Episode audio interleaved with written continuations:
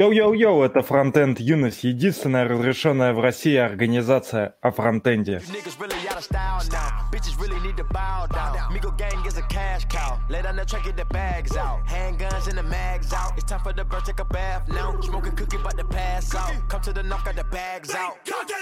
It's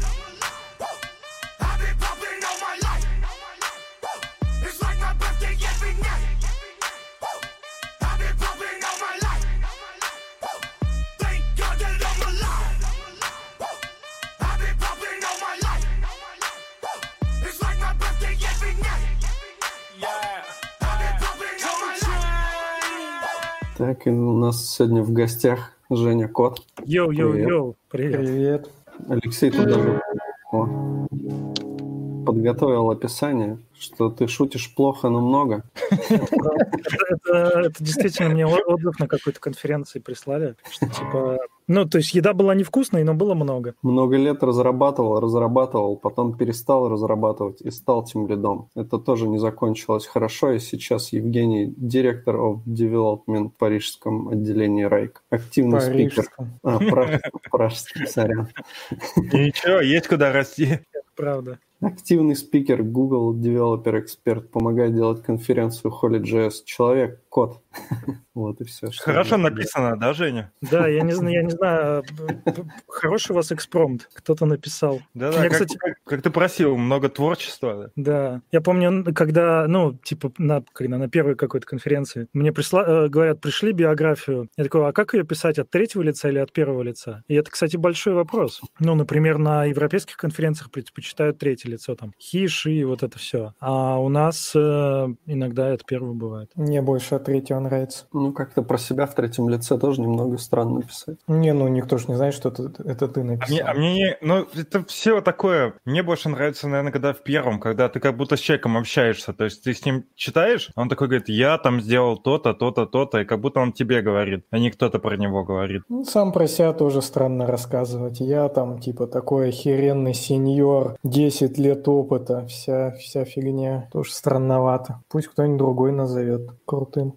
Вот, например, у нас есть э, вопрос э, из Инстаграма э, от, от некого, ну ладно, от Зара Захарова. Он спрашивает Евгения, как тебе доклад ребят с Holy про Figma в реакте? Слушай, блестящий доклад. Во-первых, там был отличный MC на сцене, прямо вообще блестящий. А, хотя нет, блестящий MC был в первом зале. Хороший доклад был. Что? Если кто не знает, то Зар Захаров это, собственно, тот, кто делал этот доклад, а я в это время был на сцене и тоже подготовил, ну, организатор, вот это все. Зар тоже решил, видимо, себя в первом лице не хвалить, и как раз решил, что лучше в третьем. Да, бывает. Я помню из э, какой-то э, говнарской молодости, когда мы там были толкинистами, когда очень многие девушки себя называли «он» и говорили себе в третьем лице. Но это лучше, чем там вместо «в» писать «ф», там «чмавки» и так далее. Вместо «в» писать «ф». Сейчас сложно бы. На каком-то этом албанском языке. Ну, это там сначала был албанский, это для говнарей, а еще был, ну вот, да, какой-то чмявки, э, эмо-стиль такой. Это уже следующая вариация. Ну ничего, если каждый зайдет к себе ВКонтакте, эдак так в год, господи, не знаю, 2006 хотя бы, то там, если грепнуть по сообщениям, не такого еще увидишь. Да, но самое прикольное, это, вот мы всегда говорим, что вот, ты зайдешь, тебе будет стыдно. Но вот я захожу, только мне стыдно. Я смотрю, блин, те, с кем я общался, со мной нормально общались. Это только я писал вот так по-говнарски. У нас тут есть вопрос к тебе, первый такой. Да. Как у тебя дела? Расскажи. Мы тщательно готовились и подготовили группу вопросов, и вот первый. Угу, интересно. Мне нравятся комменты. Всегда думал, что картавит первый чувак. А вот, а первый это, ну, в смысле... Видимо, я. Дела, дела блестящие, отлично. А, я предлагаю слово коронавирус и карантин заменить на что-то другое. Э, ну, например, эм, не знаю, оливки. Я люблю оливки. Ну вот, любишь оливки, люби саночки, так сказать, сидеть. Сегодня не осталось в стране ни одного региона, где нет оливок. Оливки уже есть везде, даже в Архангельской области. Смотри, можно заболевших называть зеленые оливки, а ну, тех, кто уже не заболеет, э, можно черными оливками называть. Маслины. Мне кажется, слишком сложно. Ну, типа в Тюменской области 5 маслин. Э, у вас еще, еще, еще вопросы, может быть, есть?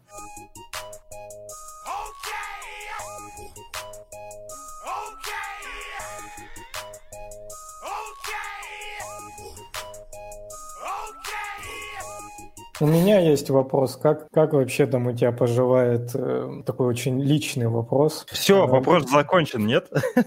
Пищеварительный тракт, потому что в Чехии что-то с едой прям совсем не было печально. Нигде не мог нормально поесть. Все жирное, какое-то, не знаю, странное, невкусное. Чешская еда, это, кстати, вы как, э, вы материтесь в эфире или нет? Да. Конечно. Да. Ага. Чешская еда это пиздец, конечно.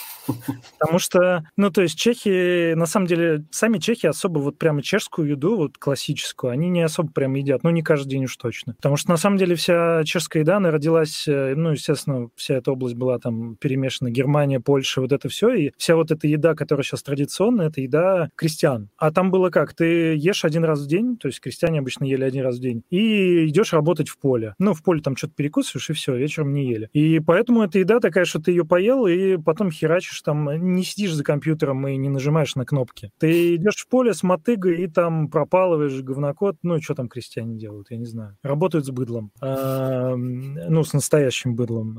И поэтому традиционная чешская еда, она такая, там вот, очень много свинины жирной, подлива. Подлива это еще один пиздец, потому что, ну, короче, обычно тут стандартное чешское блюдо там в какой-нибудь столовой, это свиные какие-нибудь такие отбивные, ну, прямо жирные, нормально. Потом кнедлики, это, ну, типа типа вареной булки. Они бывают разные. Они бывают картофельные кнедлики. Это вообще оно такое очень склизкое и, и вяжет. Угу. И потом сверху все это заливается подливой. И, в, ну, мы, и это все плавает. То есть это прямо как всемирный потоп. Это как просто нашествие мора и глада на земле. Потому что, ну, типа вот у тебя есть эти кнедлики лежат или там пюреха, свинина, и сверху вот так просто повар наливает поварешки поварешки. И когда мы как-то сказали, что типа, чувак, стоп, давай без этого, так обиделся, говорит, в смысле без подливы? Вы, вы, вы чё? Короче, национальная чешская еда, она, ну, такая, на любителей. Понимаешь, все туристы приезжают, сразу сжирают пару этих коленов а, и выпивают ведро пива, но чехи, на самом деле, сами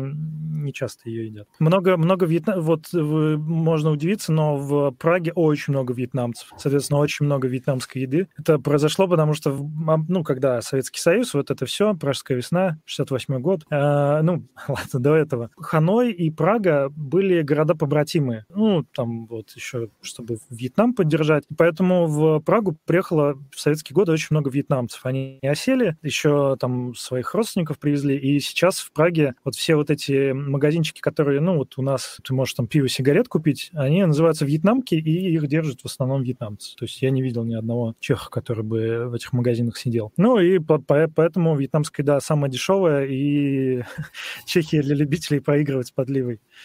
Хороший, хороший. В общем, они э, очень много вьетнамской еды, и ну, она дешевая, вкусная, нормально. Угу, классно. А ты чем питаешься там? Ну, что, работаю, кошачий корм там заказываю. Ну, там из забавного есть это то, что, а, например, суши. Ну, вот у нас были в России, по крайней мере, я не знаю, кто, кто откуда, были такие итерации. Сначала был, по-моему, очень модно... Ну, вот суши, наверное, сначала появились везде, из каждого угла были суши, ну, по крайней мере, в Питере везде были. Потом то же самое с пиццей было, везде пицца. И, ну, и как-то это все-таки волна. Сейчас там грузинская, израильская, наверное, еда. А в Праге из забавного суши, это, короче, я, я пришел в сушильню, ну, поесть суши. И казалось, что суши у них это тема для влюбленных парочек. То есть э, я прихожу, э, ну, там такие няшные цветочки, какие-то вот обои, э, ну, примерно вот как у тебя. А, и... А, у тебя не обои, это какая-то занавеска. Ну вот, короче, прихожу туда один, ну, я приш, пришел суши поесть. Там сидят парочки с вином, там совсем официант подходит с этим, с, с фартуком или с чем-то. И говорит, ну, и ставят приборы э, на двоих. Я говорю, я один. Он так на меня посмотрел, типа, чувак, сорян, сорян. Ну, в общем, такие дела.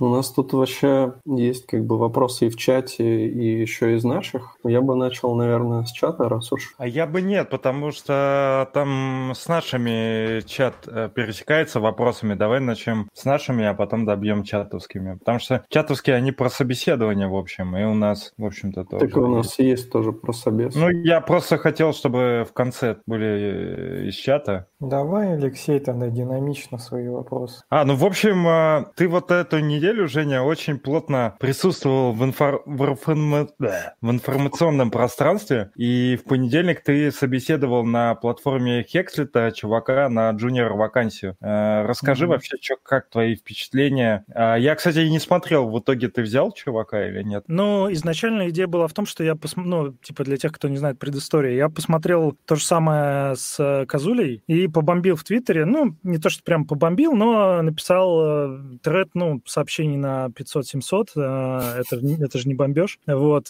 что Казуля сделал не так в жизни. Ну, после этого мне написали, собственно, девушка из Хекслита, ну, их координатор, говорит, а вот, может быть, вы сами хотите? Я говорю, ну, а когда тебе уже говорят, что, типа, ты Лев Толстой или, ну, сам можешь чего-нибудь? Конечно, тут уже никаких опций не остается, кроме как самому участвовать. Ну, вот, изначально там должна была быть э, девушка, ну, типа, другой кандидат, а, но потом в последний момент поменяли, и вот на этого, э, ну, на этого кандидата переключили, на Виктора. Ну, впечатление, ну, между нами, вы же никому не скажете, пацаны, да? Нас же никто... Мы, мы да. никому не скажем. Я, я небольшой фанат э, курсов и вот этого всего.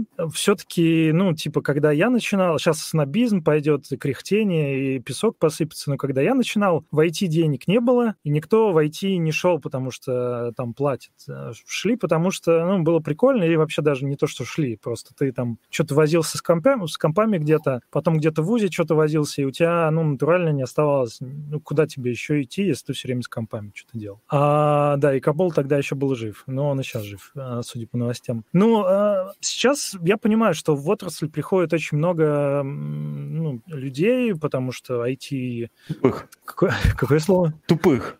Да нет, ну почему сразу тупых? Нет. Я, я не против того, что люди приходят в IT, ну, за деньгами или там еще за чем-то. Просто мне тяжело представить, когда человек, ну, в целом не крутился где-то даже около. Иногда бывает просто со смежных каких-то вещей, да, например, не знаю, математики какие-нибудь, а еще кто-нибудь. А когда совсем, вот, совсем параллельные отрасли, за три месяца изучить что-то, ну, по моим меркам, джуниор все-таки э, это чуть больше, наверное. Поэтому, ну, конкретно вот Виктор, ну, нормально отвечал на вопросы. Там у каждой компании джуниоры свои, а, но вот конкретно к нам, наверное, недостаточно. Можно еще поспорить, нужен ли ОП вообще в мире. А как ты вообще считаешь, э, ну, то есть это приходят вот люди чисто за баблом в основном в фронтенд или вообще в программирование? Как бы, ну, наверное, во фронтенд, да, скорее. Ну, смотри, а что у нас есть? То есть либо порог входа высокий, да, ну, то есть в какой-нибудь Java запрыгнуть, но мне кажется, не так-то просто. Там надо чуть больше знать, чем э, в JavaScript, ну, совсем чуть-чуть. А, а мне кажется, нет. Мне кажется вообще, что Java это для тупых леммингов. Ну, в смысле, что JavaScript это... Вы сами вот джависты и любители нормальных типа языков э, срете JavaScript, что там все нелогично, что все через жопу, что все браузеры разные, что с этим сложно разобраться. Еще у нас одновременно есть и клиенты фронтенд, э, ну, в смысле, и на ноде мы пишем, и на клиенте, все это сложно, постоянно развивается. А Java написали для тупых, чтобы не было, типа, проблем, чтобы человек мог сразу сесть и написать то, что ему нужно. Поэтому человек, который выучил Java, фактически фактически сади и пиши, садись и пиши enterprise код. А человек, который JavaScript выучил, ему еще сколько нужно говна пропустить на практике, чтобы нормально начать писать. Поэтому я считаю, что ну, Java проще в этом плане. Ты сейчас так в сторону посмотрел, как будто у тебя там сидит джавист, короче. Не, у меня креветка в кляре. Ну, почти джавист. Я не согласен, потому что, ну, типа, язык в вакууме никому нахер не сдался, а, реально. Поэтому в Java тебе нужно изучить какие-то базы данных, данных, но в любом случае Java без баз данных вряд ли можно представить. Тебе нужно изучить... Э, бред несет SEO. Это трагедия всех айтишников. У тебя есть SEO, но он несет бред. Ну, короче, на Java тебе нужно много чего знать. Performance, все такое прочее. На JavaScript есть э, такая замечательная вещь. У нас есть ну, F5 там или Command Если ты написал чего-то там, оно не работает, нажал э, F5 и все. И у тебя как бы ошибки нет. Ну, или там в самом худшем случае она есть. На бэкэнде, если ты что-то задеплоил, то сорян, это может стоить много денег. Поэтому нет. Так и на верстке тебе тоже может стоить кучу денег. То же самое. Да ладно. Но верстка как бы в, в случае, когда она совсем не работает, да, у тебя, скорее всего, это как-то где-то отловится хоть какими-то тестами.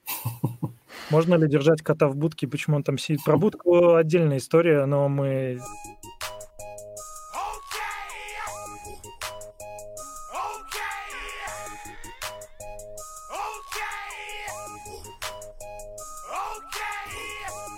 Ну, вот есть такой вопрос, остался бы ты войти без денег? Знаешь, есть а, типа а, антропоцентристская точка ну, мирово... не мировоззрения, а, а объяснение картины мира. Вот там говорят, что если бы кислорода у нас было на 0,05% меньше, то тогда люди бы не смогли существовать. Но тут дело в том, что люди такие, какие есть, потому что у нас было вот такое количество кислорода на Земле, а, процент. И тут то же самое. Я черт его знает. Понятное дело, что в чем, например, кстати, проблема найма джунов Э, которым уже там за 40, например. Это тем, что человек, когда ему 16-18 лет, он может спать э, на полу где-то а, в, в общаге и питаться святым духом. А когда тебе уже там за, ну, у тебя есть семья, обязательства, кредиты, долги и вот это все, и поэтому, ну, если сказать, если бы ты не мог дышать, ты бы остался жив? Да, ну, какое-то время, наверное. Ну, вот. А так, ну, в IT пришел, потому что тогда было прикольно, ну, и сейчас прикольно. И, ну, как ты остался. Опять... Этого сложно менять э, какие-то сферы деятельности даже внутри IT, потому что ты должен будешь согласиться на какие-то явно меньшие деньги. Вряд ли ты пойдешь в новую для себя сферу, будешь там каким-то новичком, и тебе будут платить столько же, сколько сейчас платят за твою нынешнюю работу. И, конечно, когда ты понимаешь, что ты потерял вот эту гибкость, становится немного грустно и печально. Ну, это одна из пяти проблем в IT, которые могут сломать любого. Это тем, что нам платят дохуя денег. Ну, не всем, но, но многим. И как бы, ну, ты даже если тебе не очень нравится, ты все равно остаешься, потому что, ну, от этого очень сложно соскочить с этой, ну, там, золотая клетка, вот это все, золотая будка. И, ну, то есть, например, в Европе, в чем разница в Европе? Там э, из-за социальных, ну, особенно в социальных э, странах, где прогрессивные налоги, там разница между айтишниками и не айтишниками вообще не такая большая. То есть, банально там по Праге, по-моему, средняя зарплата зарплата что-то порядка типа 30 тысяч крон в месяц. Ну, я сейчас очень, я не очень плохо, я плохо помню, что там. А у айтишников... В долларах хотя бы или в рублях? Это, ну, доллар 25 э, крон, это получается 1200 примерно. А средняя зарплата в других сферах, ну, я не беру там каких-то совсем низкоквалифицированных, там что-то при, примерно 1000 долларов. То есть она, ну, не, не такая большая. Это не Россия, где у тебя там есть учитель есть джуниор э, Куа. Сейчас попробую расшарить экран, раз у нас такая прям прикольная возможность. А видите, да, экран? Воу, воу. Видимо, видите. Недавно была такая гифка прикольная. Вот она началась. Сейчас я открою на весь экран. А, что в начале, да, тут вот бежит год 1966-67, мануфактура, да, то, что индустриальная революция, все дела, и вот как мы движемся к постиндустриальной эпохе, что потихоньку догоняют другие различные сферы, и вот, допустим, айтишка, да, вот она тут с годами прям бежит, бежит, бежит. Но на самом деле я думал, раньше она добежит, потому что уже вот 90-е годы, а она все еще не победила. Я Но... хочу заметить, Кого? обратить внимание на слово айтишка. Это что, где ты этого В карантине, в карантине уже кретинизм начинается. Все, видите, все мануфактура. А, причем это в США, это в США. И здесь еще интересно как раз вот этот момент, что США избавляется от всего вот этого грязного своего дерьма, скидывает это все в Китай, сами живут за счет чисто услуг IT, e-commerce, тут реклама, консалтинг, а вот эта вся грязь, она тусуется в Китае. А в чем, кстати, разница между information technology и software? Сложно сказать. Ну, наверное, типа, может быть, какие-то консультационные темы. Ответ тимлида был такой. Сложно сказать, такой, типа серьезный вид, как будто Рома как бы знает, но просто нам всем дуракам не понять. Да-да, на этом собеседовании вопросы задаю я. Ну, вообще, продолжая про бэкэндеров и фронтендеров э, тему, понятно, что это нам, там, если мы со стороны фронтенда рассуждаем, нам кажется, что мы такие крутые, куча всего делаем, а бэкэндеры вообще там бьют баклуши. Но глобально э, у них какая задача? У них задача просто тебе отдать какой-то REST и сходить в базку. То есть они должны уметь сходить в базку и тебе сделать какой-то удобный REST. Ну вот я, я все время так рассуждаю. А фронтенд, он прям посередине всего. Все крутится вокруг фронтенда. Фронтендер, он ходит в эти ручки и должен уметь интегрироваться с ними и все такое. Плюс его дрючат еще дизайнеры, что там что-то плохо куда-то уехало, поехало. Плюс куча вот устройств, о которых мы говорили, и о них бэкэндеры не думают. А тут еще пользователи тоже что-то хотят. И получается, фронтендер, он ну, ну прям такой такое сосредоточение. И всего... большинство инцидентов начинается с фронтенда. Ну, то есть, если у тебя что-то не, не то, то э, даже если бэкенд сломался, а пользователи это увидят э, обычно со стороны фронтенда. И фронтендер будет разбираться, что там никак, э, что сейчас случилось, и только потом перекинет бэкендеру задачу. То есть тоже, получается, все проблемы валятся на фронтендеров. Из-за этого фронтендерам приходится знать весь процесс, тогда как бэкендерам все на да. блюдечке приносят. Знаешь, ну, у меня есть ощущение, что у вас такое типа мнение о бэкендерах, потому что вы, видимо, работали с нормальными бэкендерами просто все это время, которые ну, делали хорошо свою работу, потому что там, в свои какие-то там, несколько, ну, там, кучу лет назад, когда, ну, я и сам был бэкендером, и там другие чуваки тоже как бы бэкендили, ну, вот, там ну, много всякого же происходит, типа там, не знаю, у тебя все может просто начать типа тупить жестко, лагать, э, и твой фронтенд будет отвечать там по 20 секунд как бы и так увеличь, увеличь количество нод.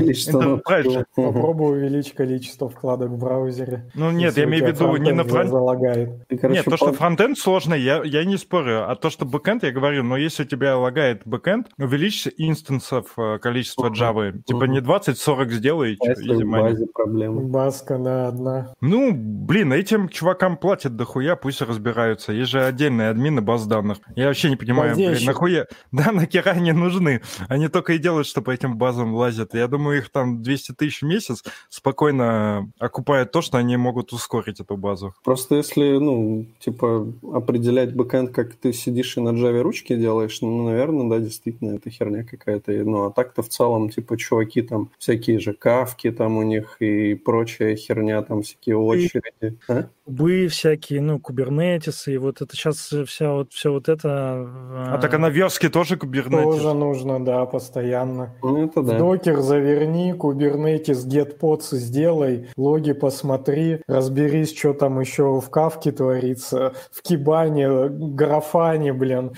настрой себе графики, то же самое. Ну, mm. кстати, из, забав- из забавного, ну, я, естественно, полностью не согласен с вами, считаю, что это полная хуйня, но это по умолчанию. А в Праге, ну просто мы как, у нас же, у нас же Dart, если там кто-то у нас Dart, если кто-то, если кто-то не знал. И один из путей э, найма — это бэкэндеры. Э, ну, там, C-Sharp в основном, э, потому что, ну, знаете, этот мем с дефо, ну, я сам в каком-то роде фронтендер, когда чувак на ASP.NET пишет.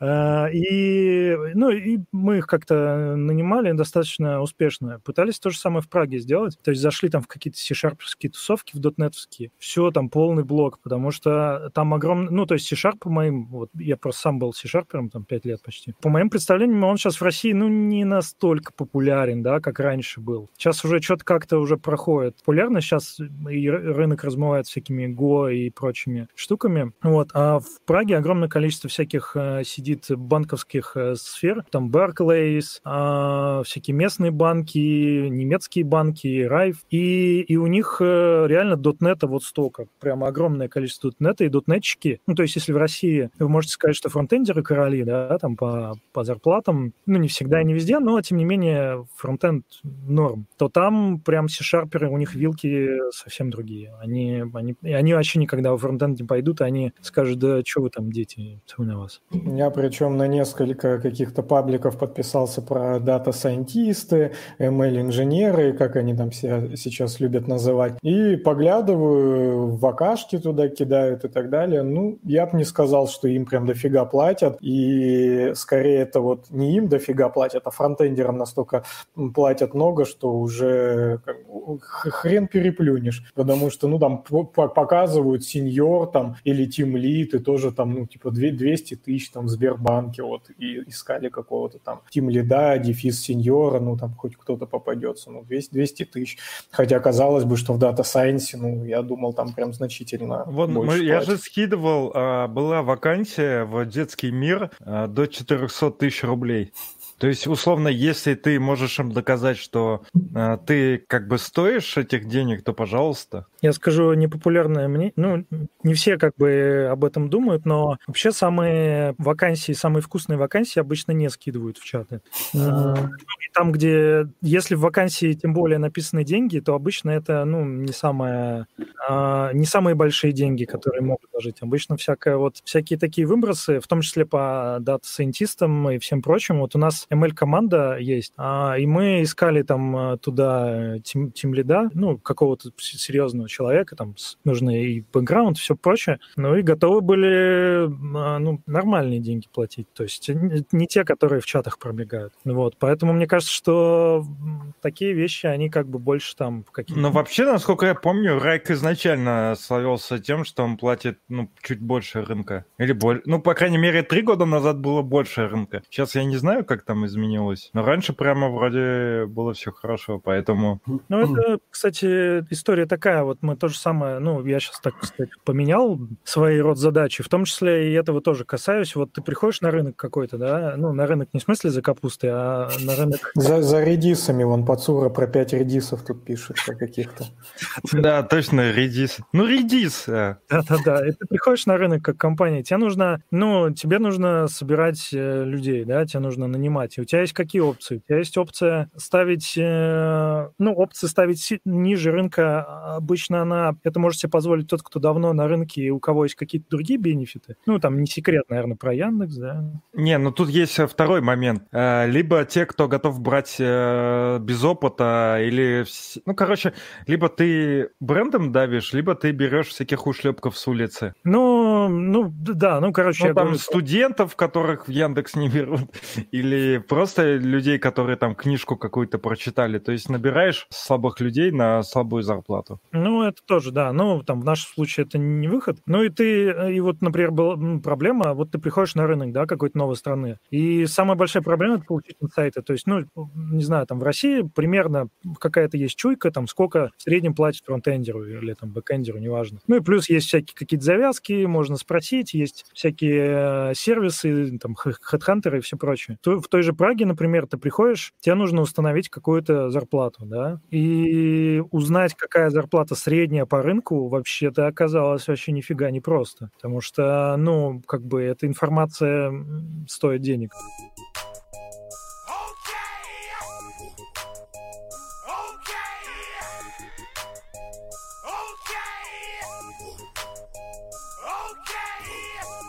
А вообще, ну вот, с чего ваша компания решила открыться в Праге? Ну, потому что ну, там несколько э, тем было. Я, я, я когда-то начинал на Хабре писать цикл статей, но написал первую и зафейлился, потому что времени не было. А, на самом деле тут несколько вещей. Первое — это привлечь, ну, то есть открытие а, офиса за рубежом, во-первых, по помогает э, удержать кадры, ну, потому что там люди уезжают, и, конечно, лучше, им предложить оставаться здесь, э, ну, в смысле, оставаться в компании, но в другом офисе, чем уезжать. Потом... Как, например, тебя удержали.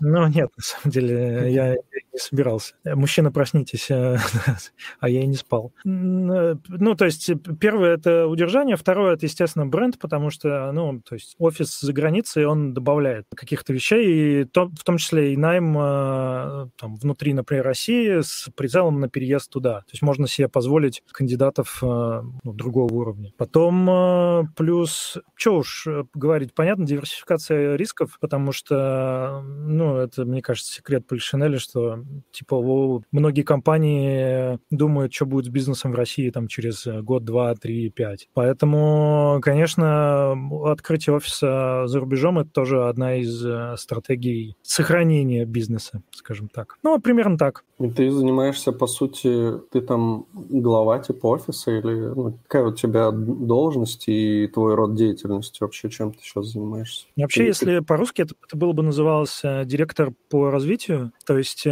но как это, как водится, чем, э, чем выше, тем чуть более это все размыто, потому что, ну, то есть вот до этого я занимался в том числе там переездами, чтобы не в смысле какой-то бумажки и вот это все, а организация, там, какие команды поедут, какие, какие не поедут, кто хочет, кто не хочет, это все настроить. Потом те, кто на месте, их engagement, чтобы, ну, типа, все люди приехали, ну, в основном инжиниринг, конечно. А те, кто приехал, они, все было прозрачно и так далее. Но вообще океары у меня стоят в основном связанные с а, расширением офиса а, и обеспечением работоспособности команд внутри офиса, команд инжиниринга. Дофига людей переехало вот из Питера, когда открыли офис? Ну, сейчас Сейчас это все немножко притормозилось, ну, по понятным причинам. А сейчас э, из Питера переехало, дай бог памяти. Если говорить про инжиниринг, это примерно человек 50, наверное. Угу, ну, дофига, да.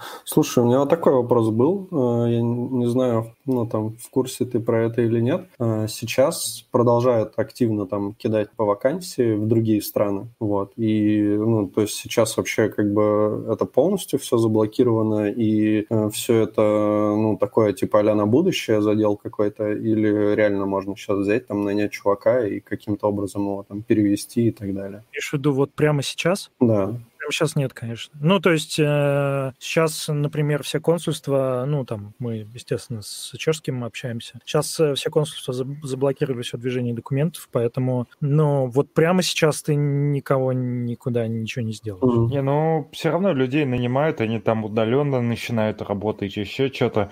То есть это что же такая тема? Там, там есть проблема, ну, как бы, какие-то компании, наверное, могут себе такое позволить, но вот у тебя есть деньги на счету, как у компаний, как ты их переведешь ведешь тому человеку, который там. Ну, ты можешь, вернее, по договору консуль... консультации, но проблема вот с оказанием услуг в других странах, она там налоги. Короче, это не просто вообще нифига. Не, ну я на самом деле не про это говорил, я больше про те случаи, ну, про Россию, например. То есть, если ты нанимаешь чувака из э, там Владивостока, он не может приехать, да и хрен-то с ним, пусть эм, пока там работает, пока не, ну, коронавирус. Ну, вообще проблем нет, ну, как бы это делается без проблем проблем. Там вот у Семена вопрос, а там есть минимальная оплата для профессии на уровне государства? Да, там нету именно по профессиям, ну, то есть, что типа там а сантехник должен получать вот столько-то. Но там есть миним, минималка, которую, ну, меньше которой ты не можешь платить. Вот еще у Семена есть вопрос, какой процент местных у вас сейчас? У вас сейчас только, ну, из России те, кто перебрался? Нет, мы нанимаем у нас сейчас местных, ну, как местных? Мы вот, мы наняли, э, девушка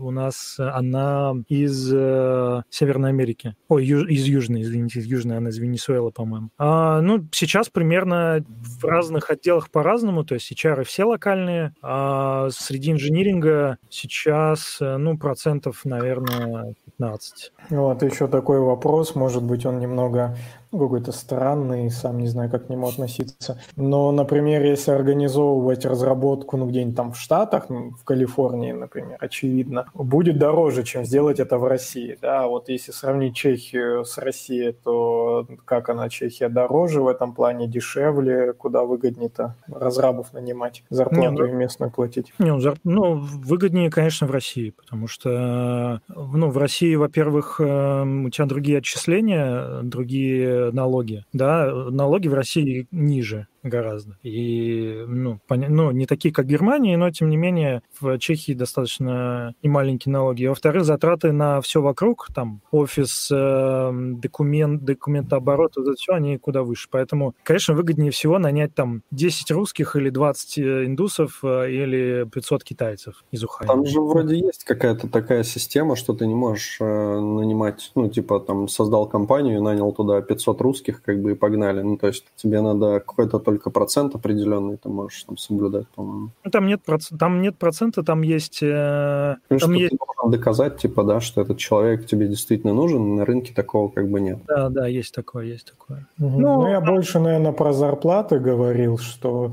мне кажется, если в Чехии зарабатывать даже русские деньги разработчику, то есть и те же самые суммы в рублях в пересчете на евро, то вполне можно жить очень даже хорошо в Чехии, потому что там, я бы не сказал, что как-то супер дорого по сравнению с Россией. Квартиры очень дорогие. То есть, э, если ты живешь в Праге, квартиры дороже питер, ну, питерских там в разы. Московские, ну, в Москве, наверное, там примерно столько же, может быть, чуть меньше. Но в Праге реально очень дорого. Ну, то есть, для, для примера, ну, зависит от района, да, но вот где-то примерно там более-менее Галишовице, это у нас офис там, это на трамвае до центра, вот прямо до, до, до площади, ну, где-то минут 15. Там квартира 2 плюс какая, но это самое стандартное, то есть у тебя есть одна спальня и одна кухня-комната, да, где у тебя, ну, так, не знаю, гостиная, гостиная кухня. Евро-двушка, по-моему, у нас называют. Угу. Короче, такая квартира в среднем стоит примерно 25 тысяч крон э, за месяц. Это тысяча долларов. Это без поплаток, без э, коммунальных платежей. Ну вот, как бы и считайте. Угу. Ну, дороговато, да, для Чехии, мне кажется.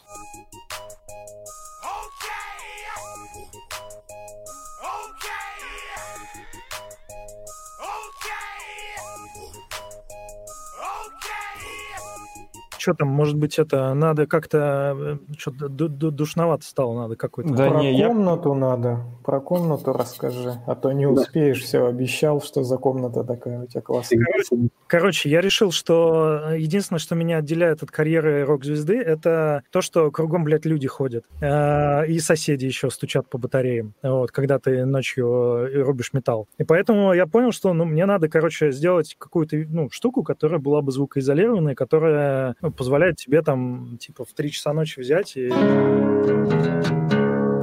что-нибудь сделать интересное. В тот, э, в тот Новый год я, ну, типа, я же айтишник, да, ну, я же умею все на свете, понятное дело. И что там делать? Ну, берешь, покупаешь брус, э, покупаешь там себе шуруповерт, э, какую-нибудь изоляцию и все. Я, короче, первые четыре дня, я думаю, я сейчас за выходные, за новогодние я все сделаю. Первые четыре дня я выбирал а, софт, чтобы нарисовать 3D-модель.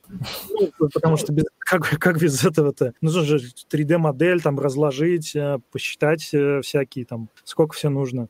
Кстати, в, советую Fusion 360 э, бесплатный, ну, там, для домашнего использования вообще топчик. Вот. Ну, потом я рисовал, рисовал модель этой будки. Потом еще перерисовывал. Короче, потом ездил за этим брусом. Короче, через полгода э, я понял, что, ну, типа, все стоит в таком полу вот таком состоянии. Э, и в итоге все выкинул нахер и просто купил. Это у тебя такая комната в комнате? Да, ну, это просто, типа, метр на метр, четыре стены, потолок а, ну и с, там с какой-то звукоизоляцией. И все вроде хорошо, но вообще такие хрени, так как они... Понятно, что это не самая массовая штука. Есть две компании в России, есть еще за рубежом, но они дорого просто, они тяжелые, и поэтому их доставать. Есть две компании, и цены, цены пиздец кусаются. То есть вот э, эта штука может стоить там 200 тысяч спокойно там, и, и дороже. Вот. Ну, то есть там одну козулю, может быть, э, там, и, и, так, и так далее. А, но я нашел мужика в Москве, который это все делает. Ну, а он, и мужик э, какой-то строитель, я в Инстаграме как-то его зацепил. Короче, он вот только начал, и он а, делает их сам руками своими, потом пересылает транспортными компаниями. Короче, в общем, он мне все это прислал. Это все стоит не такие деньги огромные. Но мужик строитель, но, видимо, плохой айтишник. Потому что самая большая проблема здесь — это вентиляция. Это, короче, дышать тут сложновато. Ну, можно сделать вытяжку с фильтром.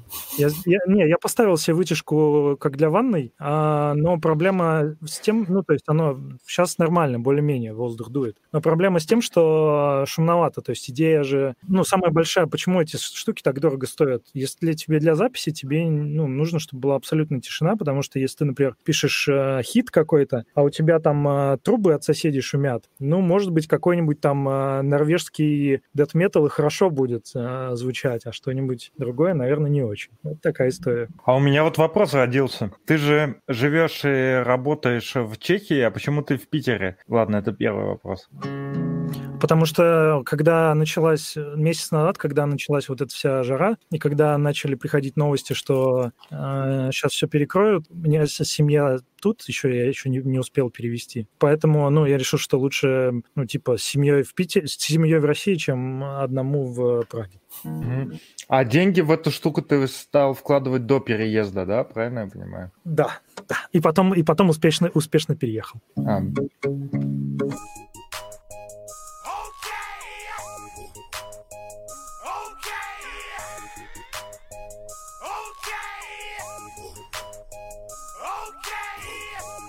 Я думал еще, что у нас были два вопроса из чата, которых я проигнорировал как раз то, что мы обсуждали. И можно закрыть быстренько тему собесов. Первое, это Дима Коваленко спрашивает, что делать, если ты ни разу в жизни не проваливал собеседование. И, скорее всего, это не от того, что ты настолько крут. Стоит ли чисто ради фидбэка ходить э, на собес? Сходи, если ты ни разу не проваливал собеседование, сходи в Яндекс. Ну да, кстати, вероятность есть. Или в Райк. Да, кстати, во Врайк можно сходить, тоже, в принципе, завалить можно. Да, да, да. Если ты Ос... скажешь во Врайк, то ты точно завалишь. Особенно если ты как бы фронтендер с опытом только фронтенда, то во Врайке, скорее всего, ты точно завалишь. Я... Вопрос... Давай что? серьезно этим, серьезно, ну просто, может, человек реально переживает. Короче, э, я, ну, сейчас немножко перестал с этим делать, но раньше тоже сам ходил постоянно и э, собесился в ЕПАМ, и после этого не мог от них э, избавиться, потому что что они мне постоянно писали и предлагали, приходи к нам. Реально, поддерживать форму очень клево, еще в том числе по причине того, что вы можете узнать, сиди, вот вы сидите там у себя где-нибудь, и вы не знаете, сколько вы стоите, потому что, ну, типа, вам платят, сколько вам платят. А контр-оферы, это, ну, это не очень честная игра с работодателем, не всем это нравится, но в целом сходить на собес и понять, что ты вообще-то круче, чем ты думаешь, и это неплохой инструмент торга, ну, тоже можно. А есть наоборот? Если ты узнаешь, что тебе отлично платят, а в других конторах тебя с говном мешают? Ну да, например, что ты типа тебе платят как медло, а ты на самом деле джуниор и нахуй никому не упал. Ну, ну, так, ну это знаешь, как э, кому-то иногда бывает, что кто-то выходит замуж за... Ну, в смысле, смотришь, идешь, идет красивая девушка, вот прям очень красивая, а у нее муж как бульдог, уши короткие, рожа вот такая вот, и ты думаешь, как же все-таки ему повезло, надо держаться за такую жену. У меня просто прикол в том, что последние мои собеседования заканчивались тем, что люди, которые, ну, которые меня собесили, им нравилось э, то, где я работаю, то, чем я занимаюсь, и они не понимали вообще, зачем мне менять работу. Mm-hmm. Ну, видимо, как бы в этом есть небольшая проблема как раз того, что если ты хочешь трениров... тренироваться, вот, но не знаю. И, и еще реально бывает тема, что на собесах ты рассказываешь просто, чем ты занимаешься, чуваки уже типа заранее решает, что ты крутой. Ну, это, кстати, да, есть такая тема, что если у тебя есть в резюме, ну, например, как в, в Америках делают, там э, зачастую, ну, многие очень стараются попадать там вот эти фанк-компании, там Facebook, э, Apple и прочее. Неважно кем, неважно, хоть, хоть там э, полы протирать, но если у тебя в резюме написано, я работал в Гугле э, полгода, то, и это, кстати, проблема для этих компаний порой бывает, что люди к ним приходят за, за тайтлом и за, за строчкой в резюме. Все, после этого идут стартапы и там CTO и вот это все. Ну, у нас такая же история с Яндексом, например. Есть люди, которые идут в Яндекс просто потому, что, типа, ну, чтобы у тебя была отметка о том, что ты работал в Яндексе, а потом другие, которые смотрят на эту отметку и думают, о, чувак, крутой. Ну, мне кажется, что по большому счету отметка, то, что ты работал в Яндексе, производит впечатление только на всякие уебочные компании. Ну, возможно, да. Ну, в смысле, э, тоже, допустим, вот Рай, как бы нормальная компания, там, не топ, но сойдет. Они, им все равно, чувак типа из Яндекса или не из Яндекса в плане собеса, они одинакового человека, скорее всего, прособеседуют и сделают э, вывод, независимость от того, откуда человек пришел. Может, первое впечатление будет, да, к нам идет чувак из Яндекса, но, скорее всего, с него даже, может, спрос побольше будет. Как бы, я думаю, у нас то же самое, да, в, в тех же там Яндексе, в Яндекс Деньгах. То есть, если чувак из какой-то крутой компании, просто интересно с ним пообщаться. Ну, там, например, будет к нам собес чувак из Apple. Такие, ну, прикольно. Но то, что он работал в Apple, не даст ему никаких э, бонусов э, просто так за тайтл. Он умеет видосы на, страницу вставлять, значит, сто подов из кучи пангашек. Ты про что? Ну, если на сайт э, Apple зайти, у них обычно, ну, вот когда в какой-нибудь там, не знаю, AirPods зайдешь, допустим, у них такая презентационная страница, ты скроллишь, и у тебя как бы на фоне такой видос там проигрывается, как будто на самом деле это все сделано из кучи-кучи картинок. Это дохренище там весит, и, короче, такая немного странная. Скорее имеет значение, когда человек эм, приходит из какой-то компании, которой, да, ты доверяешь, но у нее либо похожая сфера, ну, зона ответственности, либо э, похожий стек технологий. Ну, то есть, мне кажется, в тот же Райк они, может быть, э, больше людей набирают, ну, как сказать, лучше относятся к людям, которые из жира, да, переходят к ним, потому что по похожие э, задачи, наверное, зона ответственности, еще что-то такое. Либо те, которые на Дарте работают. Кстати, Женя, наверное, тебе задавали этот вопрос, но мне интересно, к вам приходили люди с опытом работы на Дарте? Да, прикинь, приходили. Ну, э, куда им еще деваться? Откуда они приходили? Или это ну бывшие сотрудники, которые увольнялись, не могли найти работу, а потом возвращались? Не, а, ну, на самом деле, там понятно, что в, масс в массовой культуре Dart мало кто использует, но вот, ну, так как мы раним конференцию а, кстати, интересно, что будет в этом году, потому что там сейчас, да, и там собираются люди, которые пишут на Дарте со всей России, там достаточно много есть ребят, понятно, это не какие-то там огромные компании с именами, но там есть достаточно немало компаний, которые пишут, э, которым, ну, Dart что же есть свои бенефиты. Есть э, замечательная, я не знаю, рассказывал я эту байку или нет, там была компания, короче, я, это служило пищей для шуток еще, наверное, полгода после этого. Короче, ребята, а, это компания из Москвы, самая крупная в своей отрасли, и они занимают, и они э, оказывают похоронные услуги. И у них есть девелопмент, а, причем не маленький, и чувак э, Алексей, ну, он как бы связался, говорит, я хочу доклад сделать на Продарт, у нас Дарт. Короче, он говорит, смотри, денег у нас много, ну, реально, это сфера, там, может быть, даже больше, чем IT денег. Ну вот, а заказчик, э, ну, наш, как бы, SEO, можно сказать. Он говорит, выбирайте любую технологию, какую хотите. Вот. И они взяли Dart. А, ну, мертвое к мертвому, понятно, тут э, все, все хорошо. И шикарно себе живут. И мы, мы дико угорали. Мы хотели позвать их со стендом на конференцию. Вот. Мы хотели, может быть, как-то, ну, образцы продукции или еще что-нибудь. Мы хотели спрашивать, есть ли у вас у сотрудников бонусы какие-нибудь. Ну, в общем, забавно. Короче, есть на Дарте, ребят. Тут так еще... На, на самом деле, по поводу стендов и продукции, у вас же Сибур был на холле. Они же тоже всякую такую, я так понимаю, что-то вроде, вот у них написано тут полимеры, каучук, органический синтез. То есть, на, на самом деле, все не айтишные компании было бы интересно, если бы они прям свою продукцию. Леруа Мерлен, между прочим, есть. Да, они, они в последнее время были очень активными на конфах, прям жестко. Да, вот, а могли бы что-нибудь притащить, там, трактор какой-нибудь или стенд, э, как эти, стол э, для веранды, там, тент, как, шашлыки пожарить. Да-да-да-да-да.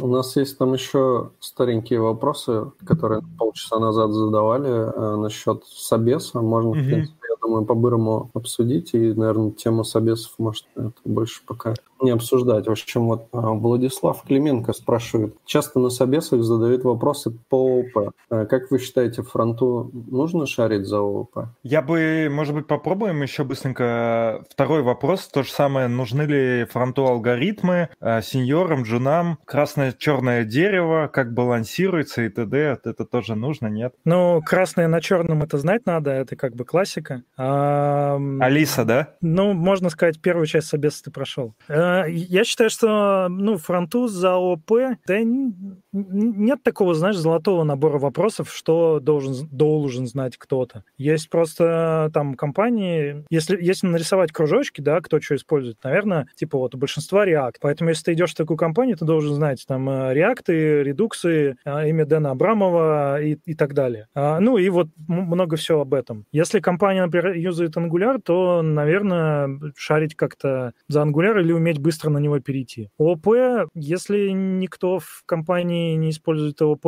и, и он там не нужен, мне кажется, что и такое странно спрашивать, и, может быть, странно знать. Но в целом такая, знаешь, база типа компьютер сайенс, там алгоритмы, ООТН и вот это все, оно полезно в том смысле, что писать э, лендинги можно на, на, там, на чем угодно, и ты можешь юзать, э, не юзать ни ОП, ни алгоритм, ничего. То есть ты хочешь идти дальше, тебе все равно какая-то база нужна будет. А куда дальше? Ну, у тебя, у тебя есть... Э, Чтобы выбор. быть... Вот, не, подожди, какой у тебя вот... А, как ты развивался? Расскажи. Вот после я... разработчика ты кем ты стал? После... Ну, я сначала был полуменеджером, полуразработчиком, то есть... Я... А там нужно О большое и прош... прочая фигня? Деревья, балансировки? Ты сейчас пытаешься... Вот весь, весь, весь твой карьерный рост, он как бы противоречит тому, что ты говоришь. Нет, то есть, чего? чтобы развиваться дальше, и вот это все, вся фигня это не нужна. То есть ты пришел, поверстал лендинги, потом стал управлять теми, кто верстает лендинги, потом стал еще джавистами управлять, потом там еще, еще, еще стал SEO и все. И зачем мне эти деревья нужны были, непонятно. Не, не, не, если ты как бы такой крутой, то тебе вообще никто не нужен. Ни, ни знания, ни люди, никто. Но просто, ну, ветка менеджмента, она, у нее, да, свои, свои есть плюсы и минусы, и свои э, пререквизиты. И, конечно, если ты хочешь развиваться в ветку менеджмента, когда люди только, ну, у вас, наверное, у всех получилось бы в менеджмент, конечно же, потому что в менеджменте люди только пиздят, ничего не делают. Не-не-не, подожди, еще нужно отвечать потом за результат. Вот проблема. Да, это, это проблема. Тут, конечно, в подкастах такого нет. Ну вот, но если ты хочешь развиваться в техническую ветку и, ну, то есть перепрыгнуть из джуна в начальника, э, э, менеджера, там, не знаю, верстальщиков, я что-то очень сомневаюсь, что такое возможно. Плюс еще я не понял, ты говоришь, что ты, э, вот если ты хочешь развиваться, то ты должен что-то знать. Так вы же меня собесите, и вам-то какая разница, куда я там буду развиваться? Мне кажется, во многих компаниях, где там 60 фронтендеров, им наоборот, а, лучше бы, чтобы был солдат, который делает работу и особо не выпендривался. Как бы генералов достаточно. Да, да, ну, короче, если ты, спраш... если ты спрашиваешь про ООП, да, и ООП на собесах, если у вас в компании нет ООП, то не спрашивайте его, зачем. А, а ООП тебе лично, как, ну, чтобы тебе развиваться, ну, вполне может пригодиться. Поэтому... Ну, ну, типа раньше, например, в React не было функциональных компонентов, все было на классах, и люди, ну, как бы, если ты вообще не знаешь, как даже там, например, классы работают, там, какие методы работают и так далее, ты же даже не сможешь понять, что вообще происходит. Ну, как бы так, мне кажется. Вообще я уже... Ставишь какую-нибудь библиотеку, откуда ты знаешь там...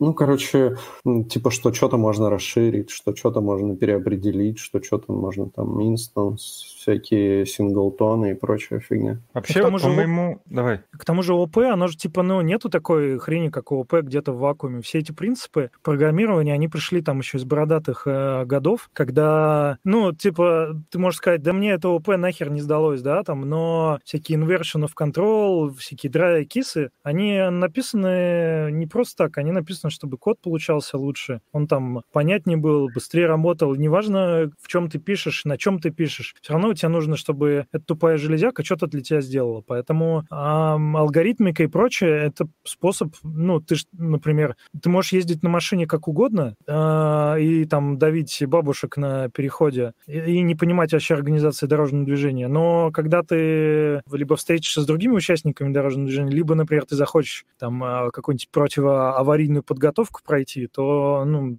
тебе придется что-то выучить. Ну, мне кажется, что хотя бы ну, вот основные принципы ООП ну, нужно понимать хотя бы как вот на твоем языке, на котором ты пишешь, как ты это можешь там реализовать, ну, как, как этим пользоваться хотя бы. Как реализована инкапсуляция в JavaScript? Ну, я имею в виду, что, блин, там, не знаю, если ты тоже наследование, как бы, ну, не понимаешь, как происходит между классами, то, ну, типа, А зачем, если ты просто экстенс сделаешь, оно наследуется? Зачем ну, что-то зачем что-то больше рассказывать? Не, я не говорю про то, что рассказать, как через прототипы там все это работает. Я про то, что если ты делаешь экстенс, ты должен понимать примерно, как, ну, что происходит после того, как ты отнаследовался. Ну, там классы перебросились, их теперь тоже можно использовать. зачем? Зачем? Ну, зачем еще что-то? Ну, потому что, знаешь почему? Вот, например, ты когда что-то делаешь, ну, то есть, если вот это вот набившее оскомину, да, там все, все выглядит как гвозди, если ты молоток или как там вот это все. А, все, все выглядит сложным, если ты тупой. А, ну, вот то же самое и в программировании. Если ты будешь делать все, как ты делал до этого, да, если ты, например, не, не учишь что-то новое, и в том числе там все вот эти вот паттерны, хуятерные и прочее, надо сделать, чтобы ты такой однажды, о, мне здесь нужно массив отсортировать, и у меня он медленно сортируется. Э? А, я вспомнил, там OAuth, вот это все, и одно за другое. То же самое с OOP. Ну вот, например, там как э, всякие абстрактные методы работают в абстрактных классах, как... Э, в ну, JavaScript нет такого. В TypeScript есть такое. Вот мы даже использовали, потому что именно понадобился абстрактный метод. Ну, как бы вот такие штуки, ну, если ты просто этого не знаешь, то ты можешь где-то сделать, ну, типа, хуже решение, чем, чем ты бы мог его сделать, если бы ты знал. А когда ты много знаешь, ты можешь развыебываться и сделать оверхеда больше. Ну, это просто про разговор, что знать-то можно, и читать-то можно, и нужно что-то читать, но на собесах тебя будут спрашивать, э, типа, что ты должен, как это отче наш знать. Надо Я просто спрашивать и ждать, что ты знаешь, как отче наш, то, с чем ты каждый день сталкиваешь. Это просто еще момент был, я вот сегодня пацанам а, картинку в чат скидывал, а, гифку с Инстаграма. Короче, там такая тема. А, взвод а, штурмует а, какой-то дом и пытается солдат первый выбить а, ногой дверь. У него не получается, он все бьет ногой в дверь, подходит второй солдат и просто дверь на себя открывает. И типа подписано, что первый солдат это Джун, типа второй синьор. Вот в моем, в моем восприятии первый это синьор, а второй джуниор, потому что синьор типа такой на скиллах э, свой опыт пытается показать, а джуниор не выпендривается и просто как бы дверь открывает и все, и там он не умеет с ноги вышибать, а еще чего-то. Тут то же самое, это как типа на самом деле в малом количестве знаний есть свои очевидные плюсы. Абсолютно, тупым жить легко, вот сто пудов. Ну, не всегда, конечно. Но да, есть какая-то мера все-таки тупости критическая уже. Там вопрос много, много в райке а, массивов приходит, которые долго сортируются. На самом деле у нас было полно мест, где реально все было медленно, и ну, там, ускорением всеми вот этими алгоритмикой получалось сделать куда быстрее. Потому что код написан до херища. И я помню, а, взяли чувака, Э, ну, ко мне, ко мне в команду пришел, чувак, ну, сеньор, понятное дело, и он за... Ну, там надо было сделать такую фичу, что, типа, пользователь вводит а, формулу, ну, а вот как, как в Excel, да, ты можешь ввести там поле задачи 1 э, умножить на 2 плюс поле задачи 2, та-та-та. И это нужно было сделать, чтобы оно, чтобы пользователь вводит это и скобочки, вот это все. Ну, короче, там парсинг формул, всякие обратные польские нотации и прочая хрень. Ну вот. И, ну, и мы стали судить, рядить, типа, где лучше это сделать. Там а, на бэкэнде, на фронтенде. Это все чувак на фронтенде сделал, оно было очень перформантно и а, очень клево. И он сделал, типа, там меньше, чем за неделю. Я вот я офигел и сказал, нифига себе. А потом оказалось, ну, то есть почему еще многие там вот э, фронтенд, бэкенд, просто бэкенд один, а фронтенда много. Если ты можешь сделать э, что-то на, используя мощности компьютера твоего пользователя, то почему бы это не сделать и сэкономить себе денег в облаке? А потому что производительность, ну, скорость твоего фронтенда, оно тоже влияет на использование твоего ресурса. Ну, то есть, если у тебя есть два э, сайта, и один открывает одинаковых оба, и один открывается медленнее, а второй типа быстрее, то пользователи выберут тот, который быстрее. И, соответственно, перегружать фронтенд тоже не имеет смысла. Ну, известно, раз. какой клиент у твоего пользователя. Ну, ну вот, например, а, если брать онлайн-кинотеатры, я буду брать тот, который, типа, стабильнее, тот, который, типа, быстрее работает у меня, а не тот, а, я который... Думаю, тот, где есть тот фильм, который ты хочешь сейчас посмотреть. Ну, Если как других сказать... нет, а этот предлагает, ты будешь смотреть там. Ну, как сказать, вообще, то, что я выбираю, не может быть, э, как сказать, обоснованием чего-либо. Но мне кажется, что в целом, если сайт э, выжирает много твоих ресурсов, то ты захочешь его поменять. Ну, mm-hmm. ну, ну, тут же вопрос, понятно, что если ты заходишь, а у тебя там, вот как тут пишут в веб-воркерах майнит крипту, ну, то, конечно, но у кого там псы, А у меня? Фронтендеры там где-то. Короче, ну, мы тут говорим о том, что, типа, во всем нужна умеренность.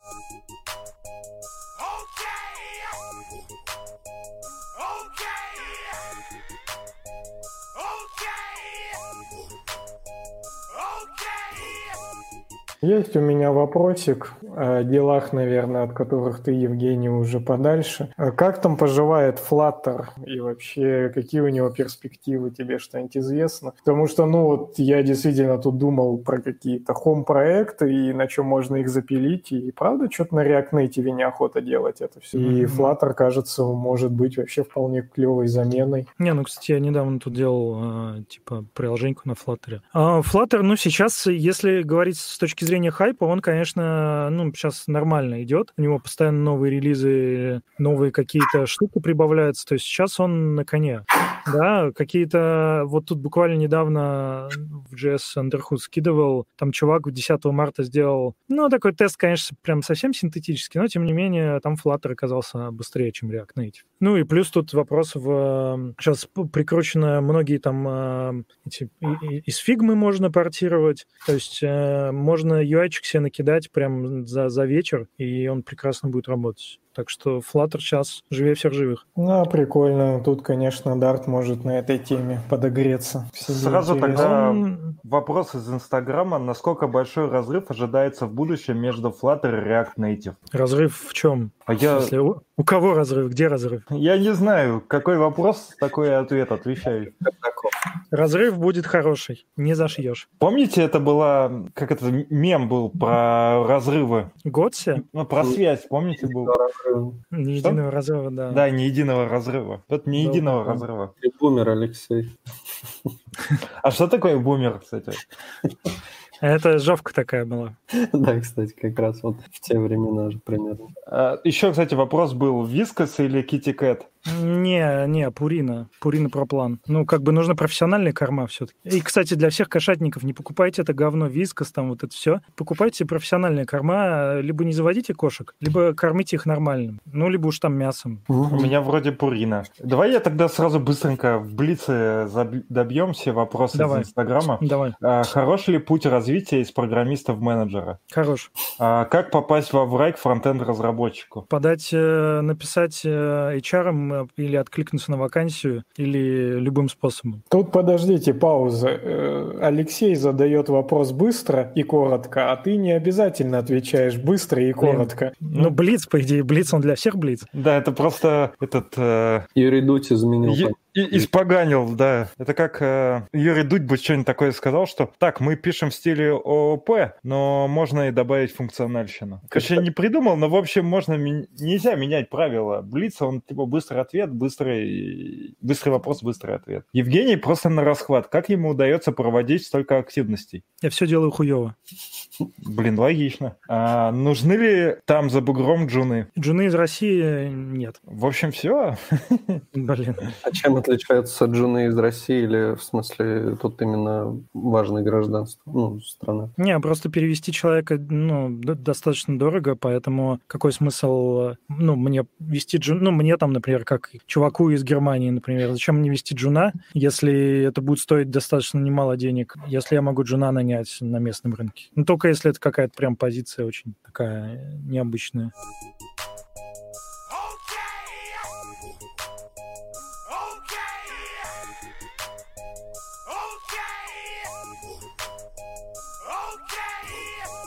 А у меня еще был вопрос. А, ты вот помимо, получается, собеса в понедельник JS э, Андерхуда э, участвуешь э, в Teamlead конфе от подлодки. Mm-hmm. Можешь рассказать тоже, что там вообще происходит за дела? Ну, там чуваки, ну, интересно, кстати, организовали такое а сообщество тимлидское, привет там Бунину и прочим. Просто обзвонили знакомых тимлидов, там набралось человек 15, наверное, включая там известных или неизвестных. Вот Владислав там э, есть, которого вы знаете, наверное. А, ну, есть еще парочка людей, там э, Георгий Могелашвили. Короче, и э, по сути три недели активности. Каждый день какая-то активность. Там есть три, три недели, три как бы секции. Первая — это инструменты для тимлидов, вторая — там более тимлидов, и третья еще что-то там. Ну вот, и каждый день э, в формате, в основном это просто Zoom. Ну, там разные. Вот не так давно была рулетка кейсов, когда тебе, ну, там, например, тебе кейс какой-то там, а у тебя есть чувак, который не перформит, и тебе его надо уволить, но там а, ты его любишь, например, а, вот, э, или еще что-нибудь. А, ну, любишь в смысле э, как э, друга, вот. И, ну, и нужно отвечать. В общем, такая, ну, забавная штука. И сколько процентов ты зарабатываешь с проданных билетов в это все? Ну, это первый вопрос, который я таки спросил. Пока ребята не платят экспертам, ну, мне кажется, что это не, не секретная инфа, ну, не платят, не платят. Они отдают по-моему, большую часть отдали в, в фонд борьбы с коронавирусом. Какой-то там есть благотворитель. Лучше бы отдали в фонд борьбы с коррупцией.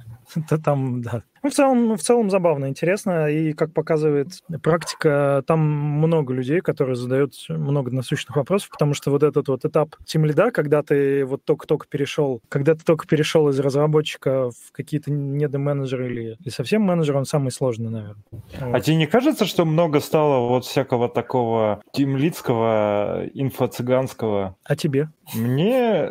Тимлидство — это новый фронтенд. Уже куда ни глянь, везде тимлид. Ну, это потому, что мы растем. Знаешь, типа, как, как ты, когда покупаешь красную машину, на улице только красные машины остаются. Ты вообще офигеваешь. Ну, ты просто их больше начал замечать. Но вообще, просто, на самом деле... Сейчас... Просто, как мне кажется, что там учиться-то тимлиду? Это набор э, навыков, которые у тебя прокачиваются, когда ты просто работаешь в компании. Ты не можешь быть как бы просто тимлидом. Вот такой родился, из роддома тебя взяли в компанию, и ты уже такой тимлид. Просто подождали, пока тебе стало 18, и все.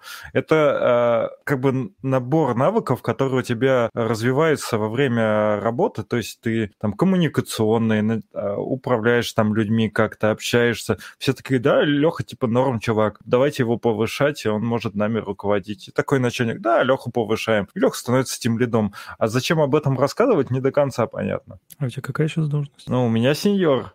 Да я угораю. Да, да не, нифига, потому что чаще всего... А я Леха, я другого Леху имел в виду, условного. Ну, конечно, конечно. А, да не, ни, нифига подобного. Там просто, наоборот, ты сидишь, э, как обычно происходит, ты сидишь, сидишь, код пишешь, ну, пишешь его хорошо и, ну, там, долго, наверное. А потом э, у компании образуется некий вакуум, куда тебя засасывает. Ну, то ли там э, предыдущий кто-то уволился, то ли начали расти, и команды распочковались. И бизнесу что нужен? Им нужен человек, который сделает все хорошо. А раз ты до этого код хорошо писал, ну, у тебя все было хорошо, то ты как бы и здесь хорошо все сделаешь. Тебе дают там пару-тройку людей, ну, вот на. А как с ними, ну, да, коммуникативные всякие штуки, конечно, сеньор должен уметь там свое мнение выражать и э, всех хуями крыть, но как бы это немножко на, когда тебе это, когда ты это делаешь, ну, просто постольку поскольку, и ты там в основном пишешь код. А с другой стороны, когда у тебя есть три каких-то болтуса, которые непонятно что делают, и тебе нужно еще сделать так, чтобы они и код свой хорошо писали, и при этом сами не уволились. И такой, а что делать-то? Вот тут ты начинаешь шарить в интернете. А, а почему не подойти к чуваку и не спросить, э, как сделать так, чтобы ты лучше писал код э, и не уволился? Типа сделай... Он поймет, что ты его говном назвал и уволится. Mm-hmm.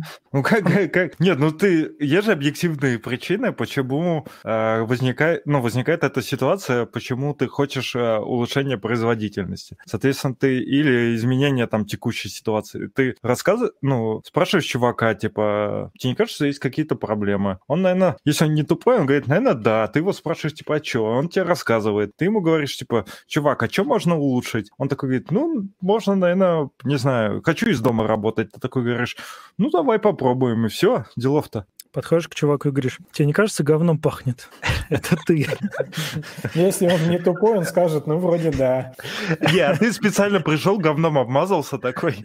Сидишь весь в говне, такой, тебе не кажется, это говном пахнет? Такой, ну, вроде, да, такой, это тебе пахнет. Да, нифига, люди с людьми сложно, люди нифига не всегда не очевидны, и прямо тебе никто никогда ничего не скажет, эм, сам себя не заменеджит. Есть э, другие, да, учить, лечить, мочить. Э, Есть другие лиды, есть другие начальники. Там много всего. Если бы все было так просто, да, с людьми, ну, в целом, не... А, не а я вот что-то последнее время и общаюсь э, не только в рамках ну, моей компании, а во многих. Мне кажется, что вот э, менеджмент все-таки в IT-компаниях уходит от персонального подхода и как бы условно э, есть какой-то общий подход, и если тебя что-то не устраивает, то иди нахуй. Э, Тебе вот не кажется, что нету... Вот ты, ты, по-моему, намекаешь на то, что вот если у тебя в компании там есть работник-интроверт, к нему нужен один подход, экстраверт другой, там если у чувака какие-то одни жизненные ценности, то ты с ними, с ним, э, чтобы его мотивируешь, мотивировать, говоришь в этих жизненных ценностях, если там другие, то в этих, и типа с каждым находишь, каждому находишь свой ключик, чтобы типа он нормально работал. А мне кажется, нет такого, типа компания сама выбирает, как ей комфортнее, договаривается с человеком, если человека не устраивает, идет нахер и все. Тогда почему тебя еще не уволили? Вопрос. Это, видимо, у кого-то... Это, это. NDA. Да, я тоже не буду NDA раз- разглашать. Да, ну, не, на самом деле, просто если в компании, ну, оборот сотрудников высокий, ну, то есть люди постоянно уходят и приходят, то тогда, конечно, да, если это какая-то патагонка, где, ну, не знаю, сидят джуны, и их там каждые три месяца новых нанимают. Но вообще ценный сотрудник, э, найти его а, непросто, да, ценный в том смысле, что ты не можешь просто выйти на улицу, плюнуть в первую собаку, и это сеньор JavaScript девелопер какой-нибудь. Так а ты Ну, в чайка плюнь, и каждый второй будет фронтендером. Не, ну где-нибудь возле Бенуа, наверное, там э, полно, да. Но так-то в целом найти сотрудника, это вообще-то нифига не простая Блин, кстати, задача. прикольная тема, вот прямо реально очевидно, и ты про нее сказал. Самый простой способ э, хантить — это встать на остановке Бенуа и раздавать флайеры. Вот Так так и есть. В автобусе, когда развозки едешь, там э, можно очень много интересных э, завязать разговоров. а там вообще можно NDA, NDA, мне кажется, подловить. Просто садишься в автобус и, и ездишь туда-обратно, и просто подслушиваешь, что люди говорят. Блин, вы так круто вообще говорите. Я когда ездил, ненавидел эти автобусы просто всей душой. Но сейчас такая ностальгия взяла, я прокатился бы с удовольствием. Это потому что карантин. А, оливки. Это потому, что он уволился из Яндекса. Да, сейчас, да, из дома я бы на любом автобусе, наверное, прокатился бы. Надоело просто жесть уже. Короче, э- этот выпуск сводит Саня, поэтому Саня решает, когда мы заканчиваем этот выпуск. А Сани нет? А, Нет, Саня Саня Богачев. Я тут...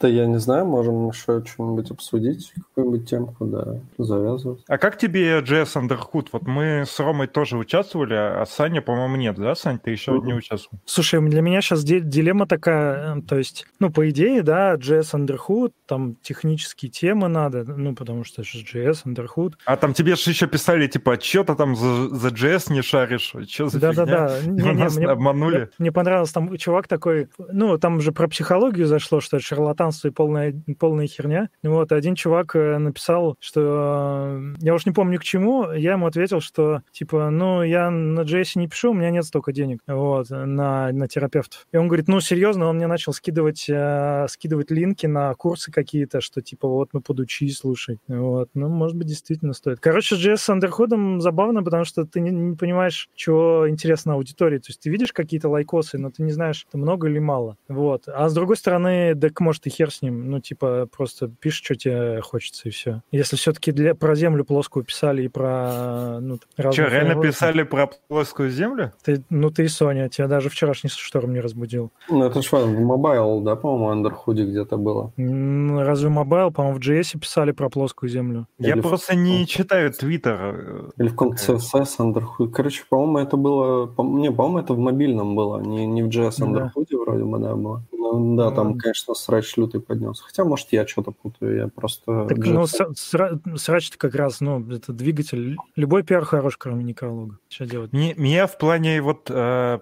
э, психологов, психотерапевтов удивляет вообще люди, которые не признают, что у других людей может быть э, другое мнение. Вот это меня больше всего бесит. То есть, ладно, вот, допустим, ты считаешь, что психологи, да, там, психотерапевты шарлатаны. А я считаю, например, что они мне помогают. И вот зачем спорить? Я вообще не понимаю смысла спора. Ну, считаю шарлатаны, они мне не помогают, все, я, типа, ими не пользуюсь. А я считаю, что помогают, я пользуюсь. Потому что ты всегда хочешь свое мнение. Ну, как бы, если кто-то с твоим мнением не согласен, у вас разные мнения, а вам, ну, как бы, ты такой, типа, пытаешься к чему-то одному прийти, переманить чувака. А, ну вот почему я не отвечаю Макееву, а вы там все высказались. Кого, кого он не забанил из вас? Меня, потому что я ничего не писал ему. Ну, в смысле, я считаю, что у него есть какая-то точка зрения, и... а у меня другая, и чем мне с ним общаться? Я понимаю, что он думает, и что я думаю, и что, чем ему что-то доказывать надо. Ну, тут на самом деле есть... Э, это, ну, это, мы сейчас затрагиваем такие столпы общества, типа, ну, все вот эти, знаешь, SGV и, ну, прочие активности. Почему, почему вот как бы настолько все ярко, и люди там просто умирают от того, что от, от того, что кто-то не согласен там с каким-то мнением или еще что-нибудь. Очень часто это борьба за власть, э, за умы, а, ну, то есть если тебя поддерживает большинство, то, конечно, ты можешь сделать больше, чем если ты маргинал какой-нибудь. Но мне кажется, это ну, как то, что ты говоришь, это одно, но еще это все из комплексов, мне кажется, рождается. Ну, то есть, когда человек почему-то не уверен там в своей точке зрения, ему нужно доказать ее для всех, чтобы все поняли, что типа он вот прав. Ну, то есть, мне, например, так, такого не нужно. То есть, если я считаю, что там я по какой-то причине прав, мне не нужно никому доказывать, даже если все типа считают, что я не прав. И вот если мне, например, по работе нужно там что-то зарелизить, и я не смогу это зарелизить, объяснив, не объяснив всем нужность, тогда я, конечно, объясню. Но если я просто там у себя дома там, выращиваю какие-то цветы, а другие все считают, что это говно, а не цветы, я... зачем мне доказывать? Я просто сижу дома, выращиваю в кашпо эти цветы. Ну, тут вопрос э, в том числе в ощущении персональной безопасности, например, если твой образ жизни... Ну, например, предположим, кто-то в интернете будет говорить, что все, не знаю, там, все бородатые люди э, недостойны, нужно их всех там э, уничтожить, да? Ты такой, ну, типа, пофиг, ну, ну, какой-то дебил. А если это начинает потом э, вы как-то больше раскручиваться, и ты такой, опа, а что-то, ну, что-то началось, что-то бородатых все меньше и меньше, и как бы все подбирается, то, ну, ты, наверное, будешь спорить с этим всем, и как бы когда это персонально тебя будет касаться. Да, но тут, понимаешь, есть разные вещи. Есть э, морально-этические, а есть э, в области законодательства. Если это уже касается личной безопасности, то это уже должно государство государство решать и как бы таки, с такими людьми общаться. Подожди, а ты, конфор... не... ты конформист, что ли? Ну, местами, наверное. Ну, а я такой... думаю, да, я больше да. А такой подкаст видишь? Ну, я, я считаю, что все точки зрения имеют право на существование. Поэтому, если у всех э, одна точка зрения, я всегда могу занять другую. Это очень удобно. Я, кстати, еще замечал, что есть такая тема, что многие люди обижаются, когда вот я, например, тебе скажу, типа, Женя, а я э, больше с тобой не буду общаться, потому что мне ну, не нравится с тобой общаться, некомфортно. Ну, например. Все. Например. И, и ты как бы потом такой начнешь всем говорить, блин, Алеша-то какой-то странный, почему он со мной не хочет общаться там и так далее. Ну, в смысле, что людей это задевает, хотя, в принципе, ну, нормально, что кто-то с кем-то не хочет общаться. У нас тут какие-то пошли разговоры, это... За жизнь.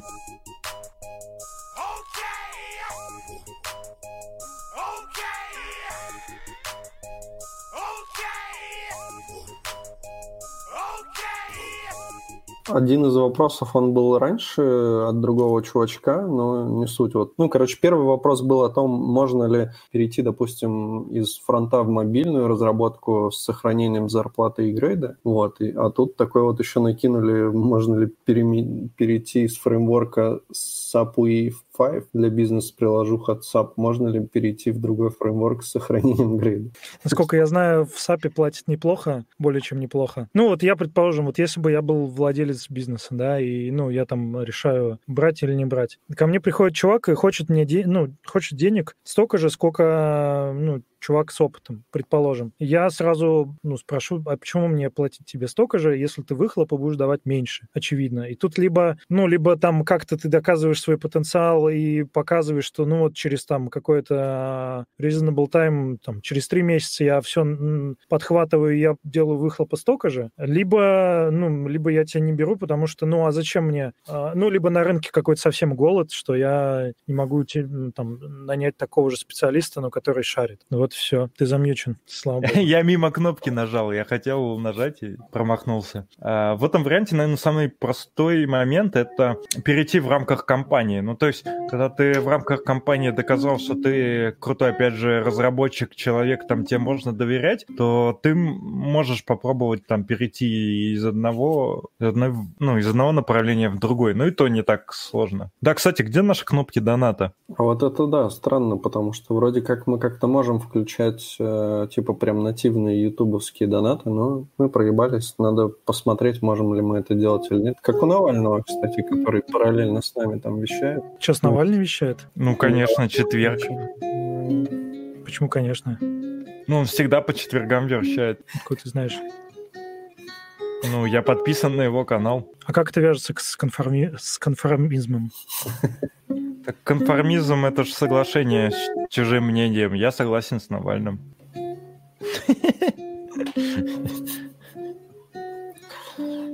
Кстати, мне кажется... Сейчас как раз мне кажется, что конформисты те, кто за Навального, потому что все поголовно за Навального, а если ты такой, как я, и просто мыслишь трезво, то ты в меньшинстве, и тебя всех гнобят и санными тряпками закидывают.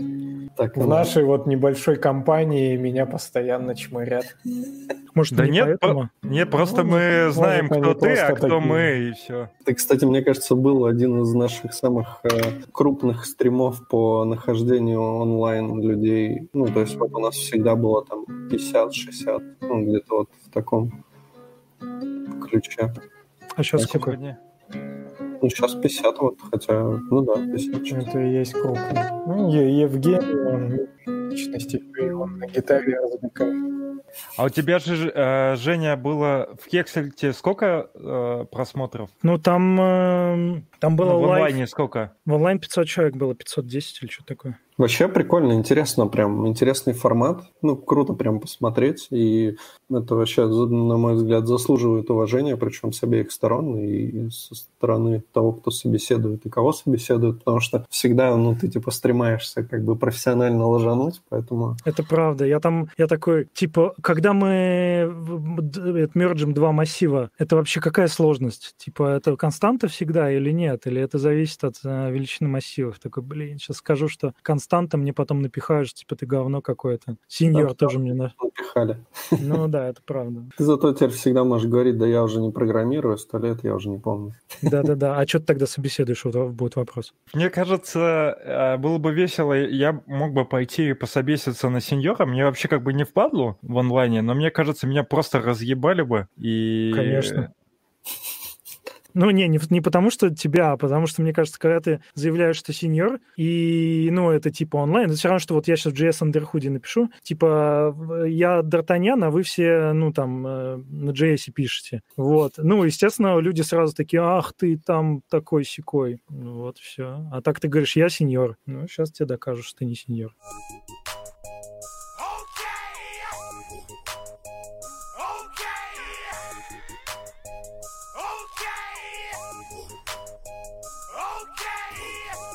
Вот интересный вопрос, как дела с сокращениями? Планируются еще такие волны, не в курсе? А я просто что-то не в курсе, были ли вообще какие-то сокращения? Ну, я думаю, что первые летят компании, которых, э, которых бизнес завязан там на отели, туризм, перелеты, вот это все. Но я Хотя, тоже думал, ну, что так и есть, что если компании, в основном у которых э, бизнес э, связан с тем, почему сейчас идет удар, вот хороший, да, пример с отелями, может, какие-то доставки, короче, они слетают. Если у них нет нету подушки, э, ну, вот как, например, есть Mail.ru, Яндекс, да, они все могут перебрасывать, то есть э, каршеринг там сейчас под ударом большим, они могут все равно спокойно разрабатывать, потому что их содержат там другие э, ресурсы. То же самое такси, да, сейчас подохло. То есть, мне кажется, какой-нибудь Uber, да, его разработка, там реально у них проблемы. Вот интересно, кстати, как дела у Uber сейчас? Вот, кстати, интересно, каршер, он же в рамках такси, интересно, ну, в, ком- в компании, в рамках компании такси, если да, то как бы там ну, под угрозой, наверное, много, ну, в плане есть, того, что... Есть просто такая тема, на самом деле, а, ну, она там не только за рубежом, но в России тоже. Короче, когда у тебя компания в процессе роста, а, ну, это как дети. Вот ты, ну, когда ребенок только, ну, подрастает, ты, ты его кормишь на убой, чтобы он прямо был уже рабасиный, прямо свинья такая. Вот, чтобы фрикаделька такая маленькая с руками была. Но потом все, все что, что было, оно потом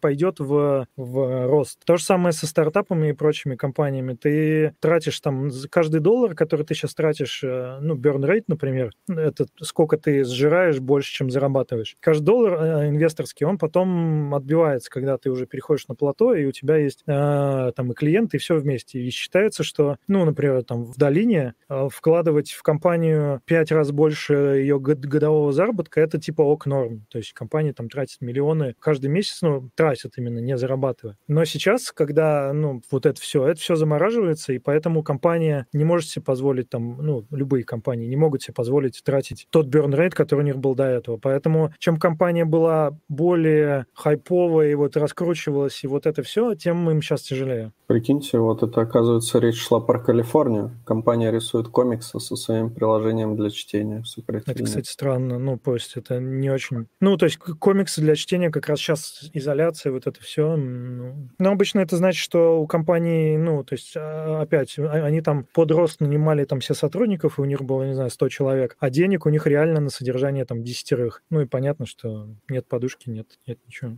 Нет подружки. Он, он опять замьючен. Я думаю, я вас перебиваю, потом типа монтировать сложно будет, потому что все одновременно говорим, а оказывается, я, я и не слышно.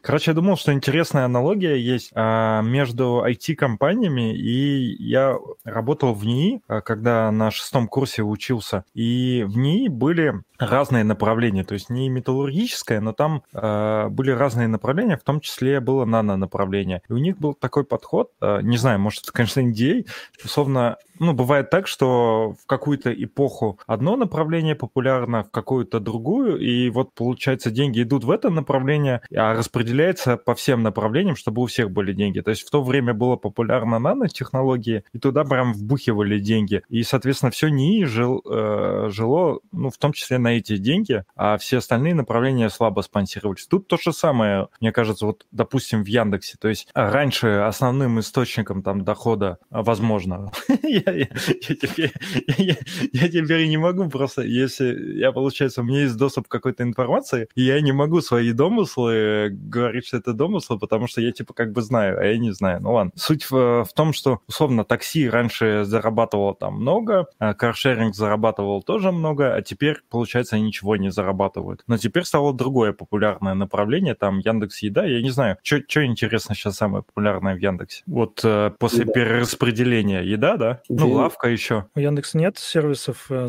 каких-то там а-ля Pornhub или что-то такое? Ну, есть Яндекс Видео, да. Яндекс Диск? Ну, вот это, мне кажется, сейчас достаточно популярное профитное ну, направление. А, ну, сейчас, а, ну, Кинопоиск. Я думаю, Кинопоиск сейчас тоже подстрельнул немножко. Опять же, из-за того, что все дома сидят. И вот удобно, ну, очень а, в плане бизнеса круто, когда у тебя есть разные направления, и ты готов к тому, что одно направление твое сейчас будет не очень популярное, зато, типа, на другом ты выплывешь. Когда другое, типа, отвалится, то первое тебе поможет. Ну, тут же как раз в чем прикол, что а, если сейчас каршеринг останется, то, возможно, другие компании каршеринговые просто не выдержат а, вот этого дерьма. Тот же а, Daily, ну, все, все, кто независимо существует, всякие Daily Мобиль, там матрешка какая-то, ну, короче, все, кроме Юдрайва, потому что он в Mail.ru, и Яндекс Драйва, потому что он в Яндексе, все остальные сдохнут, эти перетерпят, и когда уже можно будет ездить на машинах, то они, соответственно, еще больше рынка захватят. Насколько я знаю, Делимобиль — это такая такая приближенная к государству компания, чья-то там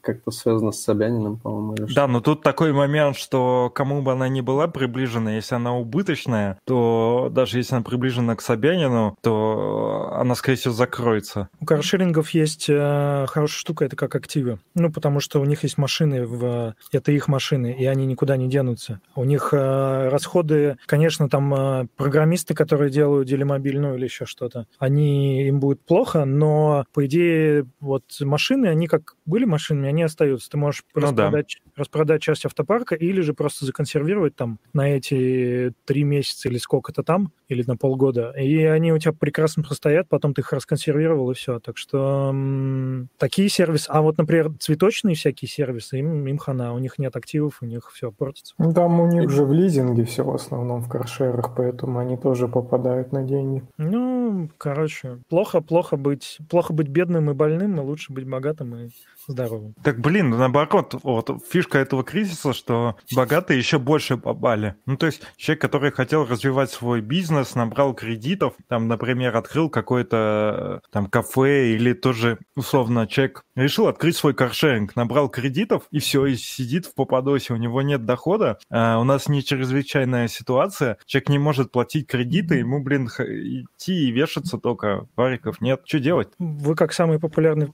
подкаст во фронтенде, должны нести позитивную повестку. Если из-за тебя сейчас повесится 10 фронтендеров... Нет, ну так фронтендеры, они же как раз э, работают на людей, ну, на...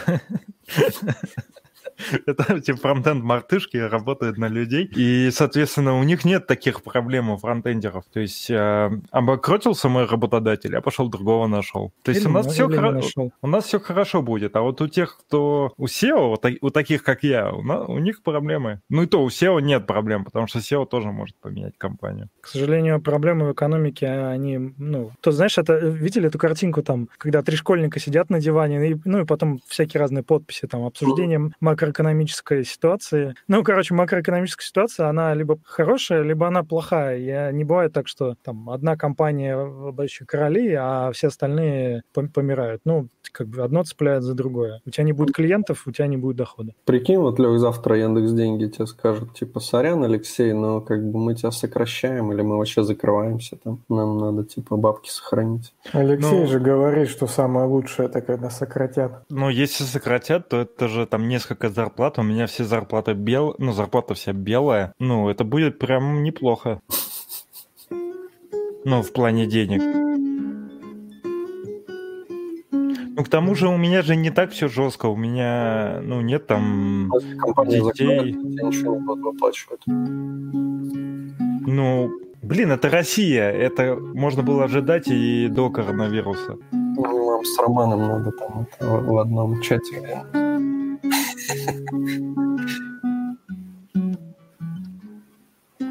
Ну что, мы... У вас обычно сколько длится это? Да вот я думаю, что можно, да, заканчивать Все, кончились вопросы. Сейчас, давайте посмотрим. А, да все, два часа уж не будем. Я так на всякий случай самое важное посмотрел. Хотите, я вам сыграю? Давай. Сейчас я как-нибудь... А мы пока скажем спасибо, Женя, за то, что ты к нам пришел. Да, Было пожалуйста. Интересно, как всегда. Не нужно будет музыку подбирать на концовочку, так что можем да. попрощаться и записать Work, rom, work from home.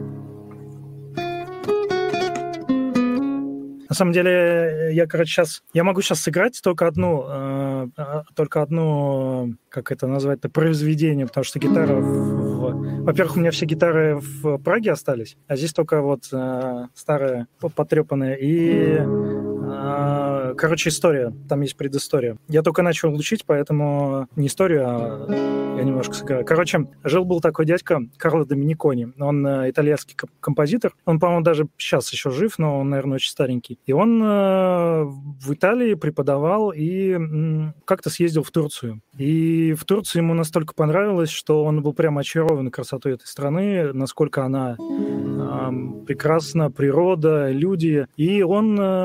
Есть место в Турции, называется Каюн-Баба. Каюн-Баба в переводе с турецкого значит «отец-овец» или «пастух». Так звали одного святого, и он жил в этой местности и дал начало роду. И местность тоже назвали Каюн-Баба, то есть пастухи там живут. И по преданию в этой горной суровой местности а, пастухи вынуждены жить вечно, и они не могут оттуда уехать, весь этот род обречен. Если кто-то из рода уезжает, то он э, погибает. И то же самое, если кто-то туда переезжает, то он тоже не, не может долго жить. И, в общем, э, ну, получилось красиво, но легенда грустная.